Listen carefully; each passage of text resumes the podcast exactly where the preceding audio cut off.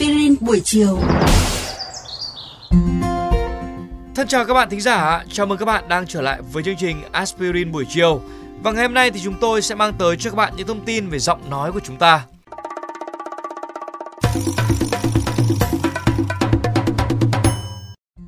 Các bạn thân mến, giọng nói là một phần bản sắc của cá nhân vì nó khá đặc trưng với mỗi người, nhưng như vậy không có nghĩa là giọng nói không bao giờ thay đổi. Từ những ngày bập bẹ những âm tiết đầu tiên tới cột mốc nói năng tròn vành rõ chữ ở bậc tiểu học, rồi những cuộc đối thoại phức tạp rành mạch trước người khác, giọng nói của chúng ta phát triển theo năng lực ngôn ngữ và đặc tính sinh học của cơ thể. Khả năng vận dụng ngôn ngữ là một vấn đề phức tạp, nhưng vấn đề còn lại thì lại không quá khó hiểu đâu các bạn ạ. Giọng nói của chúng ta thay đổi một phần nhờ vào sự biến đổi của chính những bộ phận giúp sinh sản giọng nói, đặc biệt trong đó là dây thanh quản. Thanh quản là một hệ thống phức tạp bao gồm cơ và sụn hỗ trợ điều khiển dây âm thanh. Dây âm thanh gồm hai bó cơ được căng giữa tuyến giáp và sụn.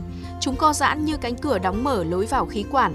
Hai bó cơ này tham gia quá trình hô hấp, nhưng khi ta nói, chúng đột ngột đóng lại. Phổi của chúng ta đẩy khí ra ngoài làm rung bó cơ và tạo ra âm thanh. Điểm mấu chốt ở đây là khi ta lớn lên thì cơ thể trải qua hai sự thay đổi lớn làm tăng quãng giọng. Khi ta càng lớn thì thanh quản cũng sẽ già theo. Ở tuổi dậy thì, biến đổi lớn đầu tiên bắt đầu khi thanh quản dần to ra, kéo giãn dây thanh âm và mở rộng nhiều không gian hơn cho rung động. Dây thanh âm dài hơn có dao động chậm và lớn hơn. Kết quả là giọng của bạn bắt đầu trầm lại. Sự phát triển này diễn ra nhanh chóng ở nam giới khi mức testosterone cao dẫn đến sự vỡ giọng.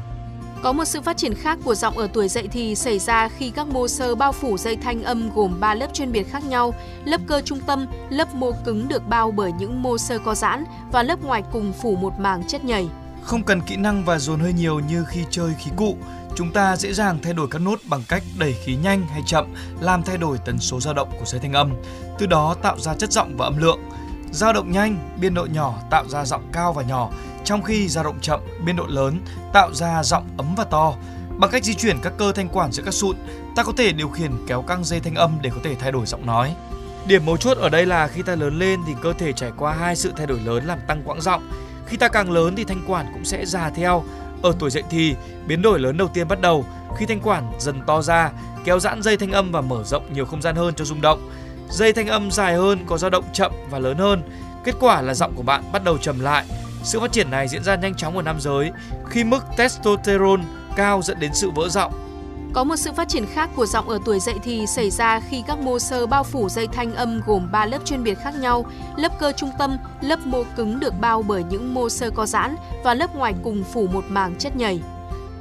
Những lớp này tạo thêm sắc thái và độ sâu cho giọng nói, hình thành âm sắc riêng khác biệt hẳn so với trước khi dậy thì. Và sau khi dậy thì hầu hết giọng của mọi người vẫn duy trì và ít thay đổi trong khoảng 50 năm. Và cuối cùng thì chúng ta đều sẽ trải qua những triệu chứng của thanh quản lão hóa. Đầu tiên, lớp mô cứng được bao bởi những mô xơ ngày càng co lại và cứng hơn. Sự giảm linh hoạt này làm tăng cao độ của giọng người lớn tuổi.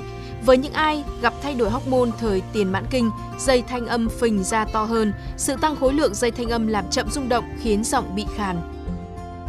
Các bạn nghĩ sao về chủ đề tuần này của chương trình Aspirin buổi chiều? Để nghe thêm hoặc nghe lại các số Aspirin buổi chiều trên các thiết bị di động, thính giả của kênh VOV Giao thông có thể truy cập vào các ứng dụng Spotify, Apple Podcast trên hệ điều hành iOS, Google Podcast trên hệ điều hành Android, rồi sau đó gõ một trong các cụm từ khóa Aspirin buổi chiều, VOV Giao thông hoặc là VOV Giao thông. Xin hãy gửi thư góp ý hay là câu hỏi về hòm thư Aspirin buổi chiều @gmail.com hoặc qua fanpage Aspirin buổi chiều của chương trình. Rất mong nhận được phản hồi của các bạn. Xin chào và hẹn gặp lại!